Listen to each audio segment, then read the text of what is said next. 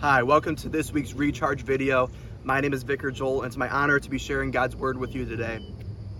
Today we are recharging by looking at Hebrews 11, verse 1. Now, faith is the assurance of things hoped for, the conviction of things not seen. I want you to think back to your childhood and think about what, what sort of things scared you the most.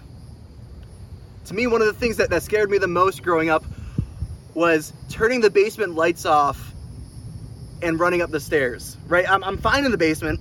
I'm fine the whole time as long as the lights are on. But when it's time for me to leave and I need to shut those lights off, I would sprint up those stairs before the darkness could, could reach me. Because it's, it's the things not seen that so often scare us as children.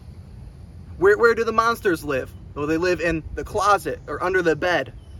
They live where we can't see because what we can't see so often scares us. Even today, the things that we can't see will scare us.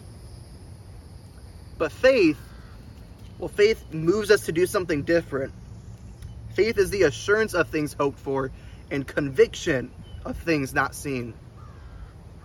Faith is, is trusting Jesus at his word that the Holy Spirit, although we don't see the Holy Spirit now, is actually at work in us, in our daily lives, and in this entire world.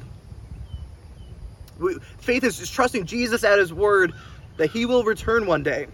Although we don't we don't see Jesus now, we have faith that, that, that he will one day return. Well, this is so counterintuitive. This goes against everything that is so human to have hope in things that we can't see. But after all, that's what faith is.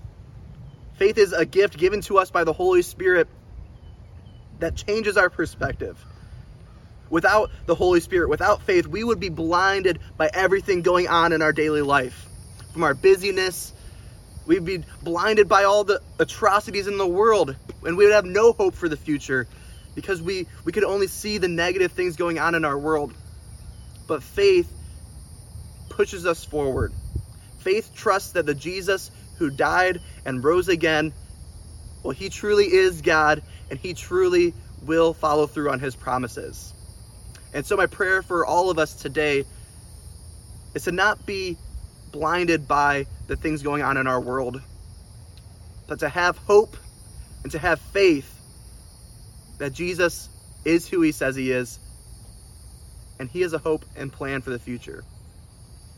A hope and plan that includes us, and a, a plan that saves us from this broken world that we live in every day. So it's in Jesus' name that we all hold to this faith. Amen.